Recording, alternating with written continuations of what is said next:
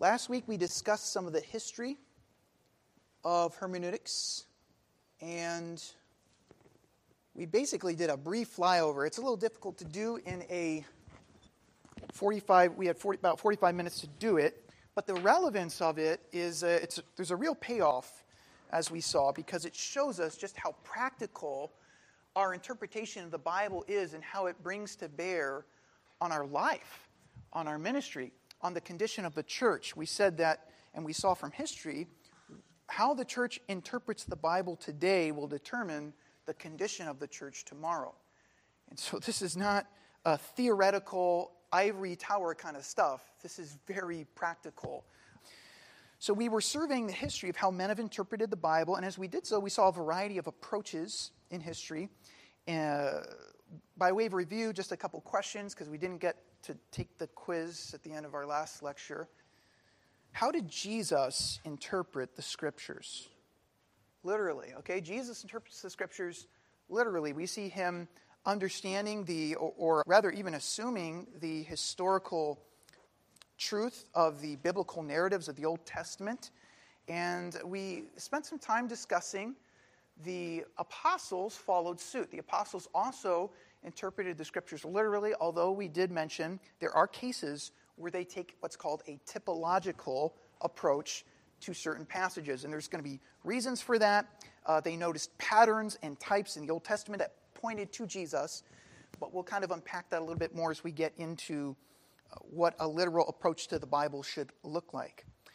Let me ask you this What were the two schools of interpretation in the early church, and what did they emphasize?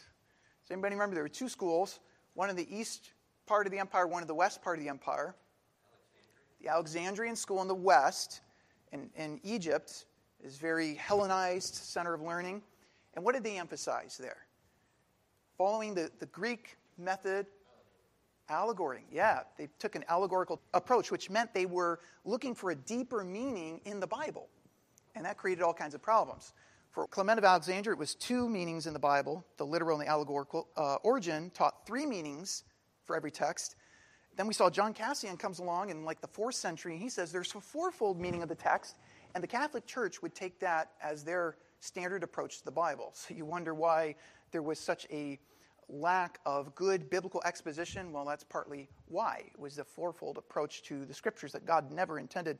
Well, what was the other school of interpretation in the in the ancient world, in the early church? So we had Alexandrian school, Alexandria, Egypt. And then in the east, in Syria, does anybody know a very well known church at the time? Paul was there, Peter was there, the church of Antioch. Church of, who is it? Antioch, yes. So the Antiochian, or, or uh, I think it'd just be easier to say the school of Antioch, uh, they took a literal approach to Scripture. And of course, you can always find exceptions, but I'm just saying, even in the early church, we see this sort of a, uh, of a conflict. There are different approaches to the Bible. Moving on, we, we said the Reformation was essentially a reformation of biblical what? The Reformation, Martin Luther, John Calvin, all these guys coming back to the Bible, it was essentially a reformation of biblical hermeneutics. It was it was a, a, coming back to the text the way that the apostles and the early church, at least those in Antioch, approached the text and letting the Bible speak for itself. Well, before I go on, I recognize I want to pray uh, before, for our study, so let me do that, and then we're going to let me just finish up what we didn't get to in our study of history, and then we're going to examine the qualifications of a good interpreter according to the Bible. Lord, we just ask your help this morning as we jump into a study of how to interpret your word. We want to be better students of your word. We want to be responsible, uh, good stewards of the revelation that you have made available to us. We recognize there are people around this world as we speak that do not have a copy of the scriptures in their own native tongue. And so, God, what a shame it would be to us if we did not do everything we could. Uh, you who have given us this Holy Spirit, you who have given us all the graces of life that we need that pertain to life and godliness, if we did not take seriously a study of your word. So help us to be better interpreters of your word, that we would be more like Christ. This we ask in Jesus' name. Amen. All right, so when we left off last week, we had been discussing the modern period, and we were discussing how through Enlightenment thinking, you had naturalism creeping in, uh, which was the denial of anything supernatural, the denial of miracles, hence the denial of Jesus. Any of the miracles Jesus did, they said, well, that just couldn't happen. Really, naturalism says that if there is a God, he's outside of the system. The universe is a closed system. If God created the box, like the deists said, he can't stick his hand into it. That's it. God just winds up the clock and lets it run down. He has nothing to do with it. But if you read the Bible with that assumption, that's going to change the way you look at the text. If you go to a secular university or you listen to people like Bart Ehrman, New Testament scholar, right, they're going to interpret the Bible through that grid. And this kind of thinking we see becoming a precedent in the Enlightenment period it's not just naturalism, relativism, but the subjectivism too. And we said this is this idea we see in the 18th century where truth is being redefined as subject to me, subject to what I think, what I feel. So here is where our culture got so messed up, right? The beginning of this modern world or postmodern world is with this redefinition of truth. No longer is it defined by the absolute, infinite, eternal God and truth is something that is as immutable as God Himself because it is a characteristic of God, but truth is now subject to me, the creature. And this would lead to liberalism as we know it in the churches, in the Christian seminaries, and such. And so we have people cutting things out of the Bible. In the subjectivism I mentioned, there was uh, theologians like Frederick Schleiermacher who was saying religion is a feeling of the heart. And we're all like, oh, that sounds so nice, right? But now we have all these churches that say, look, it doesn't matter whether Jesus rose again. It doesn't really matter if there's anything historical there or what that means. What matters is all that means to you. Because religion is just, it's just about you. And what was, what was all this doing, this subjectivism? It was basically saying, I, myself, am the highest authority. I preside over the text. That, that was the approach to Scripture this generated. And so it's no coincidence, I want you to understand that in the last couple centuries, there's been an explosion of cults and charismaticism, which I'm just basically labeling under this broad title sensationalism. All kinds of things happening in the name of biblical doctrine that really do not have a biblical basis. And you can study that. In fact, I have a number of different books on cults, and it's interesting how many cults came out of the 19th century. You see, how did that happen? Because of all the twisted approaches to interpreting the Bible. And so this is there's a connection here, I'm saying. This is very practical. Now, we might observe, and by the way, we, I'd like to say a lot more about this, but I want to focus more today on the qualifications of a good interpreter. So we'll just say that as we summarize this survey of history from last week, that we see there's generally two ways of approaching the Bible there's a subjective allegorical approach, and there's an objective literal approach. That is, on the one hand, we see people all over the world coming to the Bible and they are looking beneath the text, they are looking uh, above the text, they are looking down on the text, they are looking through the text. And we could say in each one of these approaches, you know, maybe it's, it's they're coming to the Bible simply for pragmatism, for what they want, right? They're coming to the Bible to convince them of what they already want to do or such. Um, they're coming to the Bible as simply a piece of artwork or something, right? But they're completely above the text. In whatever the case, there is a subjective approach to interpreting the Bible, which is not really concerned with what the text says itself. And we see that pattern throughout history. On the other hand, there is this, there has been a faithful approach of God's faithful people throughout the years, which is an objective, literal approach, and it's simply approach that uh, I realize this might sound overly simplistic, but it's the approach, it's the heart that says, when I come to the Bible, what is in the text? What does the text say to me? And receiving the word with humility. And so I think we see this conflict. The subjective approach reads meaning into the text by appealing to anything other than the text itself.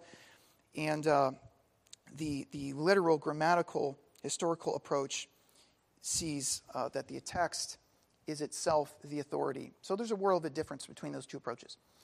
So we've begun with a biblical basis to hermeneutics, and then we've seen a brief history of hermeneutics, but as a matter of final business before exploring the principles, the actual how to interpret the Bible, right, by way of introduction, we want to see the interpreter himself. Something should be said for the interpreter himself. We don't come to the Bible as a perfectly blank slate, do we? We come to the Bible with our presuppositions. We come to the Bible with a certain set of capabilities. We come to the Bible with a certain attitude. Nobody can study the Bible in a vacuum, right? You can't divorce yourself from the text. So that is a reality. And so something should be said for the interpreter. And I want us to see what the Bible has to say about the qualifications then for being a good interpreter. What does the Bible require for an interpreter? Well, I'm going to give you eight things from Scripture, and I think the first doesn't really go without saying, but that is literacy. If you're going to be a good interpreter of the Bible, you must be literate. Wherever Christianity has spread, it's no coincidence that it has always influenced civilization by spreading literacy. And that is because we, as Christians, we study the Bible, we recognize language itself as the gift of God, and God has revealed himself propositionally with the Word the Logos. This is God's design. Revelation 1 3. And by the way, in your outline, you'll see there I have uh, certain references. There's a number of different references we could look at, but I put at least one under each one of these points. Revelation 1 3, John says this Blessed is he, this is a very final book of the Bible. Blessed is he who reads, and those who hear the words of the, of the prophecy and heed the things which are written in it, for the time is near. Blessed is he who reads. Well, you are blessed if you read the Word of God. That is a blessing. There are people that certainly don't, and they are not better off for it. Four times in the Gospel of Matthew, Jesus asks those who are asking him questions, Have you not read? That's important. Somebody comes to Jesus, Luke chapter 10, asks him a question. Jesus says, What is written in the law? How does it read? You got to read the Bible. Now, I think it's fair to say, if you're taking this course, that you read, all right? You have an understanding, you are literate. But there's a difference between being able to read and being an able reader. All of us can grow in our ability to read.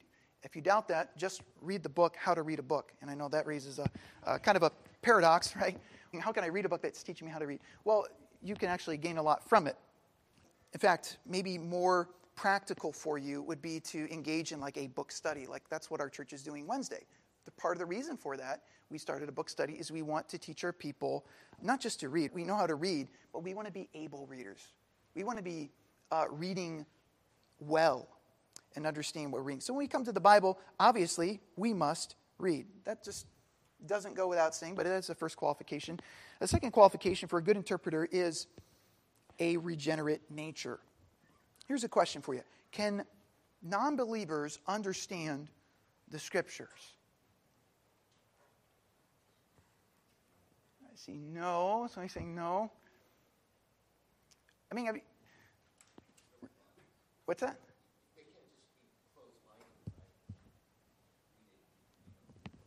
Okay, I mean, does everybody know some? Uh, maybe you know when you before you were a believer, you could read the scriptures. Certainly, there were a lot of things you could understand, right? Or you talk with uh, somebody who's an atheist and somebody who's of another religion and they're talking about the Bible. There's, there, are there not things that they can understand from Scripture?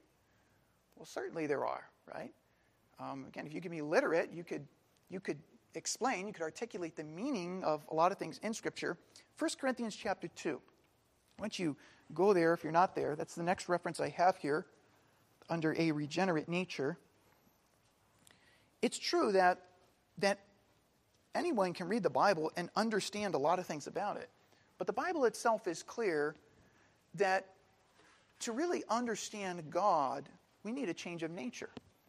And to understand this book, to know this book, you must know its author. That is, if you're going to know it in the sense, in a saving sense, like Paul describes in uh, 2 Timothy 3.15 to Timothy. So here, listen to what Paul writes to the Corinthian church, 1 Corinthians 2, Verse 14, he says, But a natural man. Now, what's a natural man? That is the man left to himself without God, without any supernatural influence. But a natural man does not accept the things of the Spirit, for they are foolishness to him, and he cannot understand them. Well, you have from the Bible.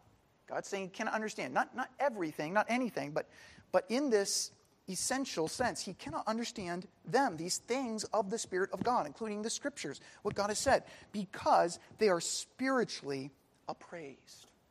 It goes on to say, but he who is spiritual, the one who has the Spirit, that's clear in the context, appraises all things, yet he himself is appraised by no one. And I believe the sense there is he's saying, uh, if you have the Spirit, you'll understand all things, but you won't be understood by people without the Spirit. And then he says, For who has known the mind of Christ, verse 16, the mind of the Lord, that uh, he will instruct him? That's a citation from Isaiah. But we have the mind of Christ. Man, who can know the things of the infinite Almighty God? Well, we have the mind of God in Christ. God who came into this world and has given us his own spirit. Part of regeneration is, is this idea God makes us alive by putting his own spirit within us. And so if you read uh, even the, the text before that in 1 Corinthians chapter 2, you'll see that the things that are unseen, the things that eye has not seen, ear has not heard, neither has entered into the mind or heart of man, those are the things that God is revealing to us by his spirit. It's amazing. So we can, we can say if we want to be a good interpreter of the Bible, then we need a regenerate nature. We actually do need a connection with God, and the scriptures talk a lot about that. Okay? A third thing the Bible talks about with regards to being a, good interpreter of the Word is a high view of Scripture. A high view of Scripture. If you want to be a good interpreter of Scripture, you need a high view of it. Now, why do we need a high view of Scripture in order to properly interpret the Bible?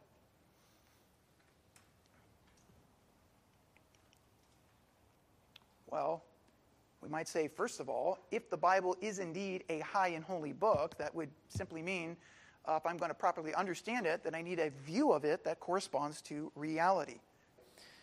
But we need a high view of Scripture because wrong premises will guide wrong conclusions. That is, our view of Scripture will invariably color our interpretation of the book. This is what I'm saying, too, is when I come to the Bible, I can't study it in a vacuum.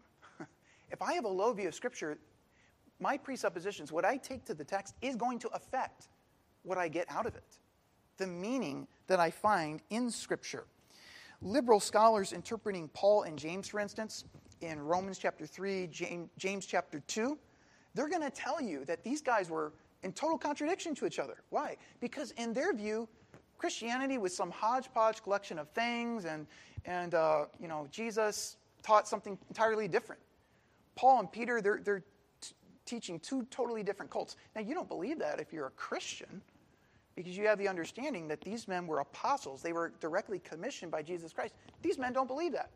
They don't have a high view of God, a high view of Christ, a high view of the Scriptures, and that does inevitably affect their view, their interpretation of Scripture. I want to give you a good example of a high view of Scripture that the Bible commends in 1 Thessalonians chapter 2, another reference there in your outline. 1 Thessalonians chapter 2 verse 13, Paul says this, "For this reason we constantly thank God that when you received the word of God which you heard from us, you accepted it not as the words of men, but for what it really is, the word of God, which also performs its work in you who believe." You didn't receive these words as the words of men, but as the words of God. Do you when you open your Bible in the morning, when you come to your Bible to study, when you come to church to hear the Word of God preached, do you listen to it as the words of men, simply, or even as the words of God? We know God used men to write these words. The Bible itself doesn't dispute that. But the idea is that God is the source. God is the source inspiring, breathing these very things. Do we believe that? If we did, James chapter 1, 21 would be true. Therefore, putting aside all filthiness and all that remains of wickedness, in humility receive the word implanted, which is able to save your souls. Are you willing to set yourself at the mercy of the text and say, God, whatever you show me, this book is so high and holy, your words are so high and holy, whatever you show me, I will do. I really believe if you don't come to the text with that attitude, guess what? You're not going to get out of it what God wants you to get out of it because your attitude, your view of the scriptures matters. It directly relates to the meaning that you find in the text. And going back to the whole regenerate nature deal, you see, non believers can understand intellectually a lot of times what the text is saying. But when we talk about Holy Spirit illumination, and sort of getting ahead of myself, talk about the Holy Spirit, but we're talking about it takes a right view of Scripture, it takes God Himself, it takes a regenerate nature for a sinner like us to really grasp the significance of what we're reading. That's the difference. Not simply articulating the, the object, oh, here's the objective meaning. It means this. What does that mean to you? What's the significance of that, though? How does it impact your life? Of course, if we come with a high view of Scripture, we will have the same attitude as David in Psalm 119, 97. Oh, how I love your law. It is my meditation all the day. So we need a high view of Scripture if we're going to properly interpret these words of God. A fourth qualification from the Scriptures for a good interpreter of Scripture is dependence upon the Holy Spirit. Now, we tend to talk about dependence upon the Holy Spirit almost like it's a cliche at times. You know, what does it actually mean? We must be careful to realize that when we come to the Bible, it's not simply an intellectual exercise that's to take place where I am to put into practice all of the hermeneutical methods I've studied. I mean, you could be a great uh, hermeneut, okay? You could be, you could be uh, well studied, have gone to seminary and done all that, and yet, if you come to the Bible simply dependent upon yourself, not with a view of faith to God, not desperate in your heart, Lord, teach me. I believe with that lack of humility, you're going to miss something that God wants you to receive. Why and how is that? Well, He is the author of Scripture. The Holy Spirit is the one who authors Scripture. 2 Peter 1 19 through 21. He's the teacher who illumines the meaning of Christ's words. John 14 26. And He is the guide for understanding Scripture. John 16 13. Here's the reference I believe I have in your outline. Jesus said this to His uh, disciples before He leaves I'm going away, He says. But when He, the Spirit of truth comes, he will guide you into all the truth. For he will not speak of his own initiative, but whatever he hears, he will speak. He will disclose it to you what is to come. So, what does this look like? What is Jesus saying the Holy Spirit is going to do for us as his people in this age? Well, I don't know how many of you are into art. I, I do like art. Uh, not all forms of art are equally amusing to me, but if you don't study art, you can walk into an art museum and you might feel totally lost, right? And there might be some things you're like, okay, I can appreciate that. And then you're going to walk through the corridors and down some other hallways. You're going to think, what on earth? What was somebody on when they did this? And you know, what, what really would help is if you had a tour guide who would walk you through, take you by the hand, basically just explain to you the meaning, the significance of everything. You see, that's what the Holy Spirit does. He takes us down the corridors of His Word, and we might be able to, by ourselves, understand what some things mean and all that, but it's the Holy Spirit we need to really unfold to us the significance of what we're seeing. And maybe you, brother or sister, can remember a time in your life where you had a hard heart, and it was kind of like uh, the rain was just glancing right off your hard heart, like glancing off of a stone, and then suddenly something happened. And really, it was the Holy Spirit working in your life. And He broke your heart with something you heard from the Word of God, something you read from the Word of God. And suddenly it was like rain on an open field, just saturating you. I mean, I can identify with that. I know there's times in my life where the Bible just glanced off me. And then there's other times where He goes and right into me and through me and everything. And I mean, that's, that's what we need. And that's the Holy Spirit's ministry. You want to be a good interpreter of the Word of God? You need the Holy Spirit to wield the sword of the Spirit, Ephesians 6 17, and use it on your life. Now, let me just add this the Holy Spirit does not do the work of studying Scripture for us. Okay? So it's not, oh, I have the Holy Spirit, so I don't need to study the Word. Some guys that are in the Assemblies of God Pentecostal movement feel it's like a badge of honor. I've never been to seminary, and they're a preacher, and I cringe when I hear that because I think, oh, so you feel like the Holy Spirit's an excuse that you don't need to study God's Word. The Holy Spirit does not replace diligent study of God's words. The Holy Spirit does not circumvent my understanding. God doesn't bypass our brains because He created our brains. He's a rational God. And so He is intending to to work through our human faculties, not mystically around them. And he doesn't create new meaning in the text. He's going to, like Jesus even said, he's going to speak of what God has said. He's going to bring to mind what God has said. So sometimes people are like, I have a new revelation. What about the revelation God has said? what about the revelation God has given you in his word? Is that not sufficient? Hebrews chapter 1, 1 and 2. Here's a, another, a fifth thing. Keep in mind. A fifth qualification for a good interpreter is obedience to what God has already revealed. So uh, the Bible is the Word of God, and if that's the case, it's not a book simply for our comprehension, but it is a book that demands our devotion. Jesus would say this, John 7, verse 17 in your outline. Jesus taught, If anyone is willing to do his will, that's the will of the Father, he will know of the teaching whether it is of God or whether I speak from myself. Jesus said, if you were willing to do what God wanted you to do, you would know what God is saying, what God has revealed. According to Jesus, and we see this carried out in other passages of the Bible, there is a direct relationship between how you obey God's word and what you know from God's word. That means if you're saying to God, Lord, I'm not really interested in obeying this, I'm not willing to reconcile and make something right with my brother or sister and humble myself, confess my sin, but I really want to know your will for my life, and I'm seeking your word to know what you say, what this means or that means. Hey, look, part of being a good interpreter is obeying what God has already revealed. That's the, according to the parable Jesus gives in Matthew 25, 14 through 30. God gives more to those who are faithful with what he's already given. What are you doing with what God has already revealed to you. Number six, a sixth qualification for a good interpreter is an objective mindset. Proverbs 18:13. Proverbs 18:13 says this: He who gives an answer before he hears it, it is folly and shame to him. We've all been guilty of that. We've all been guilty of thinking we understood something before we really looked at it. We've all been guilty of this idea at one time or another.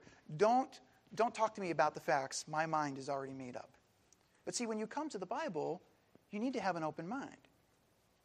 Now, we said before that nobody can come to the Bible as a blank slate. That's true. We have in, inevitably presuppositions. You have your own life experience. You can't, you can't deny that. But if you're aware of that, and if you will admit that, if you will be conscious of that, that will help you.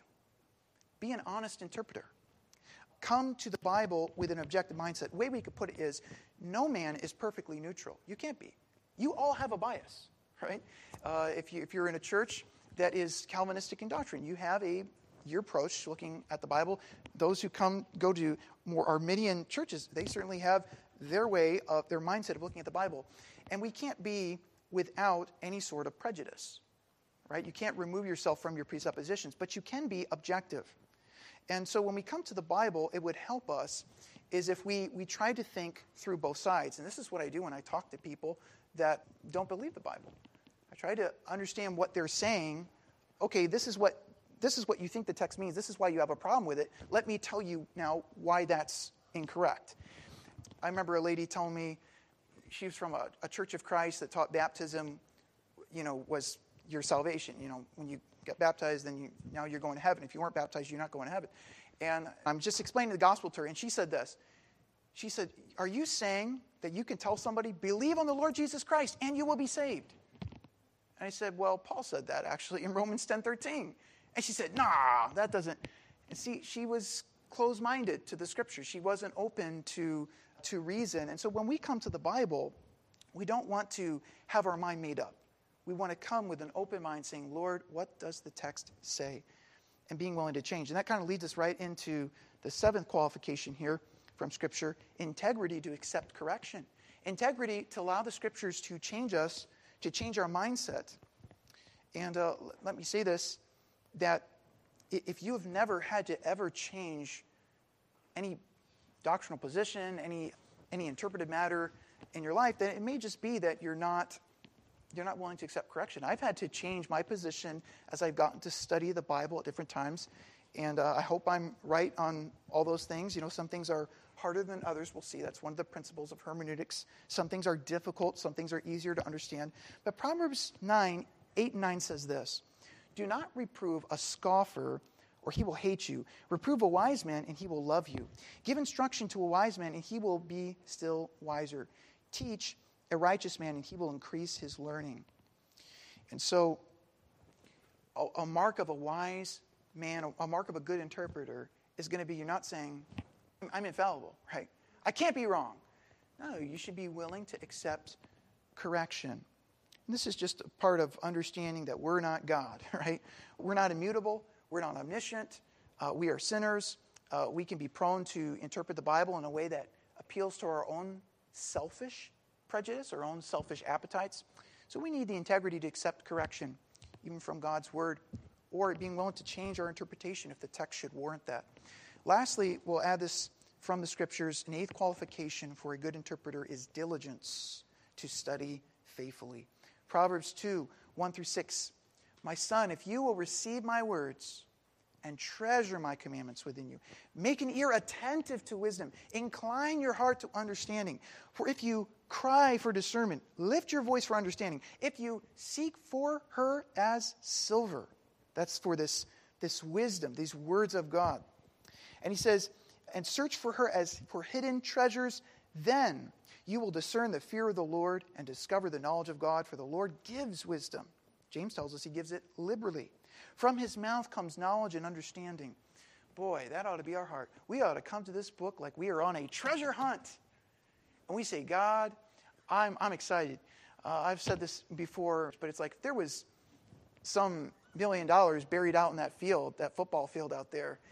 I mean, you'd have everybody in Port Washington and all the surrounding towns coming and digging the whole thing up and looking for it because people do anything for money.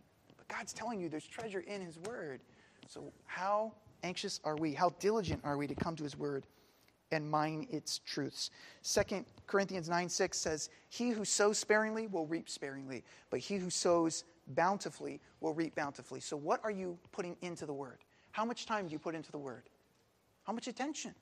How interested are you? What you put into your effort to study the Scriptures, interpret it, is in direct proportion to what you get out.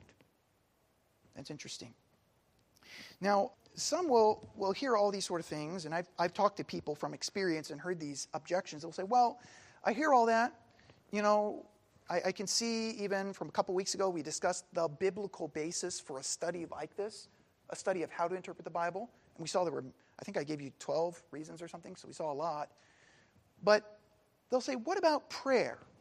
in fact, there are three, I have in your outline, three common excuses that really do not excuse us from studying hermeneutics, from studying how to interpret the Bible, but, but people will often revert to these sort of things. And the first is prayer. What about prayer? Someone might ask, well, why, why do I need to really study how to interpret the Bible properly in order to un- understand the Bible? I mean, why can't I just simply pray and rely on God's Spirit? And I would say this I would say God is gracious. God isn't limited, right? God can give incredible understanding to somebody who doesn't have opportunities, all the opportunities to study his word like we do in this country where we've got freedom to do this and we can gather here without fear of persecution. So I'm not going to limit God, but I'm going to say this to you. If you're relying on prayer as an excuse not to study his word, you're in sin. All right? That's, that's laziness.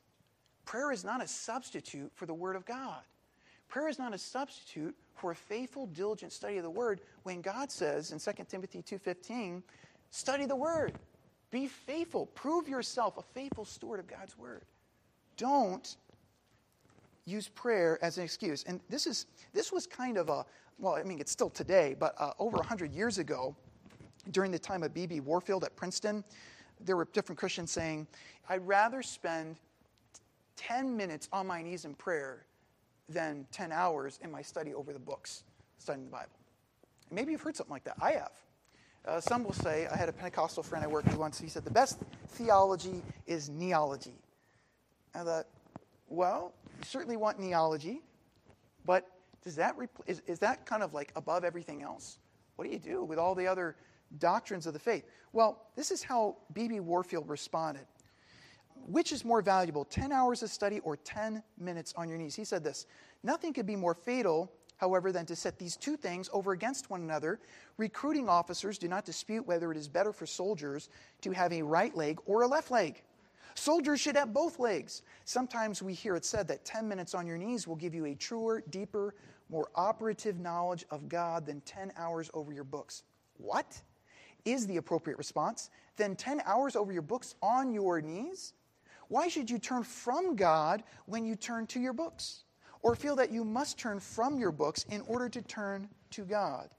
In your case, there can be no either or, either a student or a man of God. You must be both. That is so well said. And, and shame on any preachers or anyone who would try to drive a wedge between those two things. Uh, going back to the brief history of hermeneutics, it's the people who try to drive a wedge between your heart and your brain. And God made them both, and God commanded you to love Him with both of those faculties your emotions, your heart, your mind, everything. Some will say, though, well, what about Holy Spirit guidance? Here's the second common excuse the Spirit. They'll say, Well, I have the Holy Spirit. We, we don't need to study hermeneutics because we have the Holy Spirit to guide us into all truth. And this is really drawing on several dangers. First, it pits truth against truth. It's true that the Holy Spirit does guide us, we acknowledge that. But that is the very reason that we should study how to interpret the Bible. The truth that the Holy Spirit is given to us to help us understand the Bible is not a truth that is at odds with God's commands in Scripture, like in 2 Timothy 2.15, to study Scripture diligently. You have to hold both those truths. Again, God is sovereign, you are responsible. Another error with this thinking is it begs the question. I've had people tell me, God told me what this text means. How do you argue with that? How do you argue with the mystic? Well, that's really not even a falsifiable claim. When somebody tells you, God told me this, what are you going to say? Well, God got it wrong. But that's the problem. They're begging the question you're saying God told you that. Why don't you ask this question? What does God say in the text? That's the question. But they want to circumvent that process of studying the Word. And so people will often appeal to some kind of feeling they have, some experience they had, and they tell you, that's how I know what the text means. But what does the text say? What does it mean? And then what does it mean to me? We have to follow this process. So we'll un- unpack that more as we go through the principles of hermeneutics. Some, when they say, I know what the text means because God told me, they're not only begging the question, they're excusing the possibility of being mistaken or misled. And that is what I encounter a lot. And, I, and some of you that have worked with those in cults, or you have family members that are in a cult, you know what I'm talking about. I can't be mistaken. I talked to a Jehovah's Witness one time, and uh, we're talking about the truth. I don't need that. I have the truth. I said, Well, would you be interested in then if it's the truth? You should be secure about the truth not upsetting the truth that you know. And she's like, I already know the truth, so I don't look for it anymore. I said, Whoa! I said, I need to record that. And uh, that, that, but that's the mindset. They turn their mind off. Uh, I can't be misled. People that will appeal to the Holy Spirit as an excuse will sometimes come at Bible study with that mindset. Finally, I will say this this kind of a bold claim well, I don't need to study how to study the Bible because I have the Holy Spirit. That ignores what the scriptures teach us of another spirit. Is there anything in the Bible about another spirit? 1 John 4, right? 1 John 4, 1 through 3. Test the spirits. How do you test the spirits? Well, first of all, you need to because there's God, right? And then there's the deceiving spirits. There's Satan. I mean, look at the Old Testament, New Testament are both plain. There's another spirit. Uh, Second Corinthians 11 even says the devil transforms himself into an angel of light. So, how do we test the spirits? We need to. Well, by the objective, eternal word of God. God is not going to go contrary. The Spirit of God will not go contrary to what He has said. I'm so glad for the Word of God. What about sincerity? That's the third excuse. Some will say, well, I just, I have such a good heart. Or that person, they have just such a good heart. There's no way they can be misled.